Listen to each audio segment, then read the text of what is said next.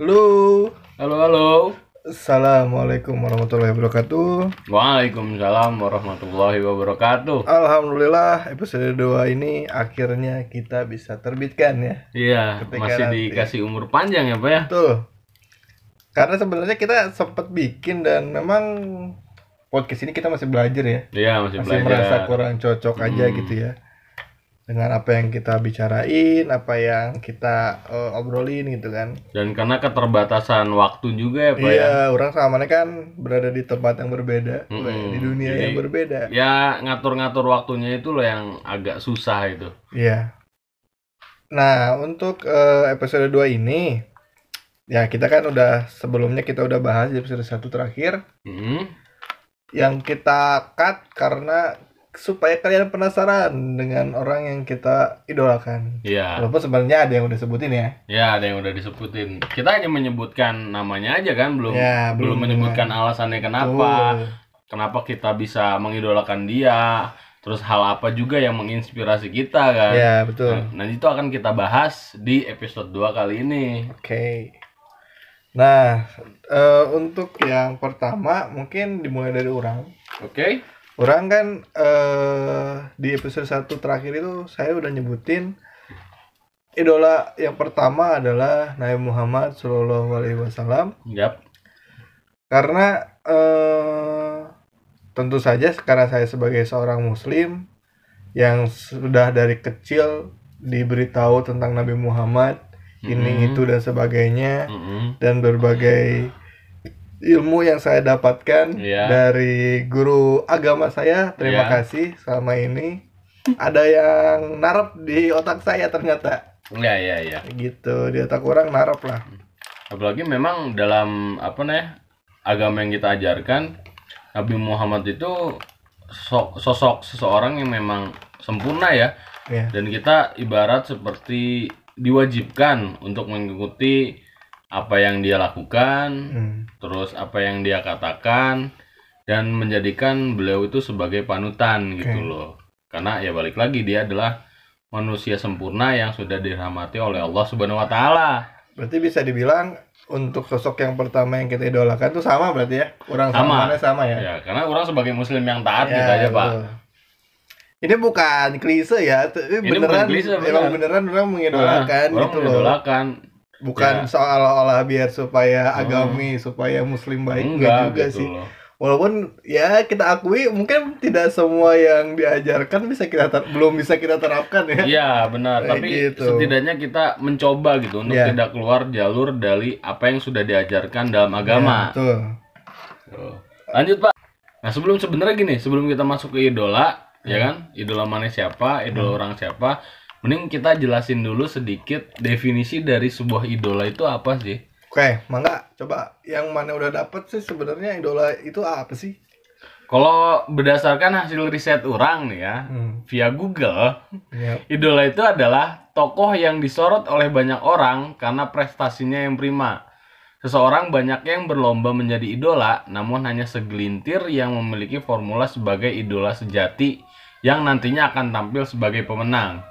Ya pada dasarnya, idola itu adalah seseorang yang sudah mencapai level tertentu, level tertinggi, yang di mana kita menjadikan seseorang tersebut untuk memotivasi diri kita Hmm. supaya kita berada pada level mereka, gitu pak. Oke, oke, oke. Mantap nggak penjelasan saya? Alhamdulillah ya. Terima kasih lebayhirata.blogspot.blogspot.com. Ya, terima kasih. Dari blogspot loh Iya, ya. kita ini riset dulu di Google Risetnya ini. dari blog loh, bukan dari KBBI, bukan Iya. dari ya, lembaga-lembaga yang legal bukan Iya, loh kita. benar, benar. Cuman buat kita ini eh, salah satu yang apa ya? Pengertian yang dia jelaskan cukup pas lah ya, Ya dengan yang kita pas gitu, nggak terlalu bertele-tele Eh. langsung ke tujuan gitu. Betul, betul. Itu, setuju lah. itu adalah definisi dari idola. Makanya tadi orang bilang idola ini sebagai motivasi orang gitu Hmm. loh.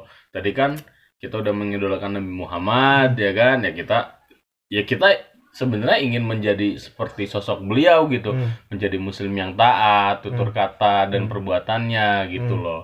Nah, sekarang tadi itu sudah dijelaskan Nabi Muhammad, lalu idola kita yang kedua yang di real life. Nah, Hmm. kira-kira siapa tuh? Nah, untuk eh yang lagi seneng orang pantengin, yang orang cari tahu siapa dia, yang orang eh, pengen tahu kenapa bisa seperti itu itu Ed Sheeran. Ed Sheeran. Why Ed Sheeran? Kenapa? Karena setiap hari wah dia lagunya di radio sering banget diputer, Bro. Kangen band juga gitu, Pak. Eh, Enggak, ST12 deh. Nah, ST12 itu baru reunion. baru kan reuni dulu, itu. dulu Eh, makanya sekarang baru Ya, reuni. tapi kan belum belum apa, belum ada di radio-radio belum diputar terus menerus gitu kan. Ya. Ya kalau yang terakhir-terakhir itu emang lagi seneng banget dengerin Ed Sheeran. Terutama pertama kali mulai senengnya tuh ketika eh ini lagu Shape of You itu Mhm. eh rilis. Kalau sebelum-sebelum Shape of You Mhm. orang tahu Ed Sheeran cuman kayak yang ya udah tahu gitu bahkan orangnya pun orang nggak tahu yang mana gitu kan. Hanya sebatas tahu aja gitu. Iya, dan mulai mengidolakan ketika orang udah tahu Shape of You itu, terus tahu ternyata banyak lagu dia yang juga terkenal, Mhm. bahkan setiap single dalam albumnya terkenal semua menurut orang gitu, eta Mhm. dan bisa gitu kayak eh, orang mengidolakan dia karena sejenius itu orang itu gitu menciptakan lagu, maupun itu misalnya berpengaruh juga dari manajemen dan lain-lainnya. Ya. Tapi yang orang lihat adalah eh ke profesionalan dia, Mhm. kejeniusan dia ketika bisa membuat lagu-lagu dengan nada dan eh lirik yang menurut orang cukup eh bisa diterima oleh banyak orang gitu. Oke. Kayak udah wah udah pasti bakal ngehits lah gitu. Itu Mhm. edan pisan sih. Orang yang paling pasti sih nadanya keren, mantap.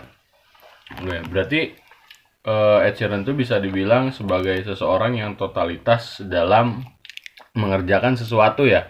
Dia Bisa dibilang gitu. pemusik, ya kan? Yang kurang lihat ya. Iya. So, kalau dari mana? Siapa nih? Kalau dari orang sih sama. Hmm. Ini eh, mengidolakan sosok sebuah musisi atau bisa dibilang seniman lah ya. Seorang, sebuah. Oh, seorang, seorang, seorang musisi. Tapi eh, saya mengidolakan dia bukan dari sisi musiknya saja, Hmm. gitu loh. Nah, orang tersebut adalah Erik Sukamti. Hmm. Dia adalah eh, player bass dari sebuah band pop punk Hmm. asal Yogyakarta. Nama bandnya itu Endang Sukamti. Secara saya kan anaknya popang banget nih Pak ya. Hmm. Jadi saya mengidolakan seperti itu. Kenapa saya mengidolakan si Erik Sukamti ini? Karena kalau misalkan kalian eh, mau cek di YouTube channelnya ada channel namanya Erik Sukamti. Hmm. Dia itu di situ bikin vlog. Hmm. Eh, tapi berbeda. Dalam artian berbedanya gini. Eh, ju- eh, dulu nih sebelum ada eh, fenomena vlog di mana-mana Hmm. ya yang menjamur itu j- beberapa tahun yang lalu si Erik Sukamti ini udah bikin vlog Hmm. Tapi dia mengemasnya bukan dengan nama vlog. Namanya adalah Das Diary of Erik Sukamti dia bikinnya seperti sebuah film dokumenter. Tapi disajikan setiap hari. Jatuhnya Ya. memang vlog gitu. Cuman konsepnya beda gitu loh. Kenapa saya suka sama dia? Karena isi-isinya di situ ada sebuah motivasi. Motivasi soal eh, apa namanya? Hidup Ya. ya kan? Terus soal kerja dan Ya. juga apa ya ibaratnya kalau orang yang eh pemikirannya luas itu loh bisa ngambil peluang itu? Eh, apa, ya, namanya itu? Ya luas lah berwawasan luas. iya dia dia wawasan luas dalam artian eh, ini loh dia punya sesuatu yang baru gitu yang bisa Hmm. jadi ini. Apa sih istilahnya tuh? Saya lupa ya. Ya mungkin nanti next. Iya bisa pikirkan bisa kembali, kita pikirkan lagi itu. Pokoknya intinya mah si Erik Sukamti ini bukan hanya se- eh, sekedar seorang pemusik Hmm. bukan hanya seorang yang eh, bekerja dalam bidang musik saja karena Hmm. di situ dia membangun sebuah manajemen label yang di mana itu menaungi segala aspek di bidang entertain Yap. awalnya memang berhubungan dengan musik Hmm. dia punya label sendiri Ya. dia rekaman sendiri Ya. dia bikin video klip sendiri. Dia mendistribusikan albumnya sendiri bahkan si grup band Endang Sukamti ini adalah band yang mungkin pertama yang membangun kembali eh, soal ini apa namanya kaset Ya. bentuk fisik dari sebuah album eh, contohnya yang udah ngambil jasa, yang udah pakai jasanya Rizky Kamti ini ada si Rizky Febian. Iya. Dia itu pakai jasanya di situ, Iwan Fals, The Sigit dan lain-lain gitu. Ibaratnya idenya itu cemerlang gitu loh. Dia Gitu. bisa menjadi sebuah batu loncatan atau bisa sebuah menjadi satria pininggit gitu loh di di di sebuah apa ya di sebuah hal yang memang itu lagi turun. Jadi yang membawa cahaya Iya gitu loh. ya sehingga Iya. itu malah banyak yang bawanya Hmm. juga akhirnya. Bisa jadi ya ini jadi trendsetter juga gitu loh. Betul, trendsetter dalam melakukan segala sesuatu yang baru gitu loh. Betul tuh. Ya itulah yang namanya seorang idola ya mungkin Hmm. orang-orang yang sebenarnya menurut kita adalah idola buat orang lain misalnya Hmm. contoh Rizky Febian ternyata Rizky Iya. Febian mengidolakan dari Sukamti yang Iya. idenya cemerlang juga kan Wah, idenya Ya, cemerlang. itulah gitu. seorang idola yang memang mungkin secara prestasi bisa kita kagumi Mm-mm. nah itu juga yang eh, sedikit agak apa ya eh kalau kata orang-orang di anak stand up anak Mhm. stand up zaman sekarang tuh keresahan yang orang miliki Ya, keresahan. tentang seorang idola ini Hmm. justru malah orang yang mengidolakannya nih menurut orang kadang sekarang jadi salah kaprah gitu sih menurut orang Salah kaprahnya gimana tuh? karena apa ya sekarang tuh orang tuh mengidolakan tuh kayak eh selalu ingin ditanggapi jatuhnya bukan hanya menggemar tapi ingin juga menjadi seseorang yang dekat dengan si idola itu Oh, jadi caper gitu ya. ya caper lah Berlebihan ya gitu ya. betul atau bahkan eh terlalu mendewakan Oh iya benar. gitu kan kayak seolah-olah eh mereka tuh kayak Tuhan gitu kan Mm, idola-idolanya iya. ini ibarat seperti itu dan juga banyak hal lain yang menurut orang kayaknya nggak perlu sampai segitunya gitu mengidolakan. Cukup mana mengidolakan seseorang apa yang menjadi eh, prestasi dia apa yang bisa dia capai apa yang mana tahu hal-hal positif itu coba terapkan di kehidupan mana gitu loh maksud orang. Itu nggak usah Iya. sampai segitunya menurut orang. Tapi kan fenomena yang terjadi di Indonesia sekarang seperti itu, Pak. bukan dun- bukan hanya Indonesia bahkan. Oh, bukan hanya dunia Indonesia. kan? Ini contoh sekarang kayak K-pop bro Oh iya, BTS benar benar benar benar. sedunia bro gila iya, iya. lu sehisteris itu loh Iya iya benar. orang-orang aja udah gak kebayang ya misalnya nih orang nih sebagai misalnya orang anggota BTS ya Hmm. baru baru ngomong hai langsung pada teriak-teriak kayak teh bisa ngapain itu anjir gak kebayang sih Eden gak sih Iya iya iya sih, cuman balik lagi kan ya orang itu ada yang mengidolakan karena fisiknya, hmm. karena pencapaiannya dan juga karena apa ya? Ya banyak hal lah yang yang yang diidolakan gitu. Kalau semisalkan mana mengambil contoh soal BTS kayak gitu Hmm. ya, menurut orang ya orang-orang orang bukan penggemar K-pop, ya orang-orang yang menggemari mereka terlebih banyak yang memang mengidolakan atau mengagumi dari segi fisiknya saja. ih justru orang nggak tahu ya salah atau benar cuman Hmm. Orang sebenarnya kemarin sempet tag juga dengan eh, cewek orang. Hmm. cewek orang juga akhir-akhir ini lagi senang-senangnya dan sangat menggelai si BTS ini. Ya, but sebelumnya dia nggak terlalu seperti ini walaupun BTS sudah sangat luar biasa terkenalnya ya. Kenapa? Dan ternyata bukan hanya fisik bro. Apa tuh?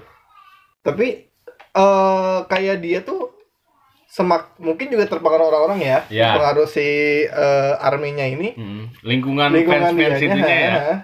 Itu dia diceritain bahwa si BTS ini berawal dari mungkin eh, orang-orang biasa Ya. yang setiap hari bisa 12 jam sampai 24 jam latihan terus dan lain-lain jadi kayak mereka tuh mengagumi mereka tuh akhirnya jadi jatuhnya bukan hanya fisik tapi karena jadi ini orang segininya gitu loh terus misalkan kayak dia K, eh, artis K-pop pertama katanya yang setiap dia live tidak pernah eh, apa Lip sync. lip sync padahal dia joget-joget dan suaranya stabil Oh ya?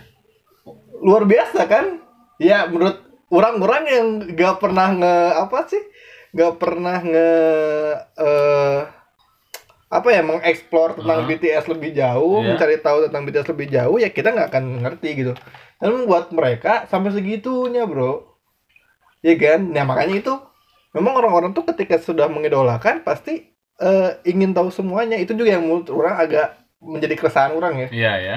karena gini deh Raffi Ahmad Ya iya, kenapa ke Raffi Ahmad lagi? nggak ngerti kenapa harus ada eh apa sih acara di televisi tentang kehidupan sehari Raffi Ahmad dan Gigi Kalau itu balik lagi, Pak, itu entertain, income, Iya. Pak, Nah, income. ya justru itu kenapa hal itu yang di eh, apa sih dimanfaatkan seorang idola karena orang-orang yang mengidolakan mereka itu Mhm. secara tidak langsung akan ingin tahu keseharian mereka. Contoh Mhm. mana Erik Sukamti. Ya, Erik Sukamti tadi kan menurut temennya ini orang luar biasa banget nih. Iya, Pasti iya, mana iya. kenapa nge- ngeliatin diarinya, vlognya kayak gitu. oh iya juga ya. Itu karena Eh, mana yang pengen tahu keseharian dia seperti Iya. apa sih orang-orang Iya, iya, yang iya. seperti itu kesehariannya apa sih makannya apa iya kan bangun Iya tidur terus sih. dia ngapain itu mungkin Hmm. yang jadi apa ya yang mungkin juga dimanfaatkan oleh seorang idola gitu loh Mm-mm.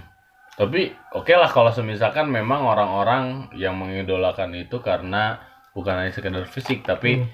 apa yang dia lakukan, cara Betul. berpikirnya kan. nah Kalau misalkan mereka mengidolakan cara berpikirnya, mungkin ya fenomena yang ada di Indonesia yang mendewakan atau mentuhankan itu tidak akan terjadi. Hmm. Karena pada dasarnya idola-idola yang mereka idolakan itu, kita kita anggap mereka influencer lah ya, Hmm. yang orang-orang idolakan. Influencer itu tidak pernah mengajarkan hal-hal yang buruk. Hmm. bener nggak? tuh Tapi kenapa realita yang terjadi sekarang seperti itu gitu loh? seperti itu gimana maksudnya Dalam artian begini, eh Raffi Ahmad lah ya, Eh. kita ambil contoh Hmm. Raffi Ahmad. Dia bikin sebuah ada eh, sebuah acara yang di mana itu mengu- menguak sebuah eh, kehidupan, sehari-hari dia eh, kehidupan sehari-hari Raffi Ahmad itu. Artinya kan berarti banyak orang yang mengidolakan Raffi Ahmad. Hmm. Makanya sampai ada acara tersebut ya kan. Banyak banget berarti yang ngefans sama eh, Raffi Ahmad itu. Sekarang tarik ke belakang, ingat mana waktu kasus Raffi Ahmad sama Ayu Ting Ting. ah Seheboh apa eh, apa namanya? eh sebuah ya sebuah masalah tersebut Hmm. yang mungkin sampai sekarang itu tidak terbukti nih ya masalah Raffi Ahmad sama Ayu Ting Ting. iya Terus mana lihat fenomena yang terjadi di Instagram bagaimana saling hujat-hujat. iya antara Gitu kan? eh, penggemarnya si Ayu Ting Ting Ah, dan yang penggemarnya Nagita dan Nah, segala macem itu kan. Betul. Nah pada dasarnya kan idola mereka tidak menanggapi itu loh. iya Bahkan di infotainment pun tidak ada yang membahas kasus itu. Ada mungkin cuman kayak Ada, cuma gitu, kayak tapi- kali cari-cari klarifikasi cuman ya Ah, gitu-gitu aja kan Tidak ya dan bahkan dari influencer-influencernya sendiri pun tidak apa ya tidak nyuruh untuk Nah. fans-fansnya untuk melakukan hal-hal demikian yang nyerang inilah, bikin tim inilah, bikin tim itulah Ya, gitu. justru itu makanya kenapa menurut orang kayak lu tuh nggak harus seperti itu gitu marah marahnya saya kudu nepi ka jika gitu gitu Hmm. mengidolakan seorang tuh ya Ya. itu sih yang menurut orang kayak resah aja gitu. Kenapa sih harus segitunya mengidolakan seseorang? Ya santai Hmm. aja gitu loh. Toh eh, orang itu sangat berterima kasih kok maneh eh, ngefans sama mereka atau misalnya jadi penggemar mereka. Cuman jangan sampai seperti itu karena jatuhnya nanti malah kayak apa ya malah itu juga jadi pengaruh jelek juga gitu ke ke apa sih?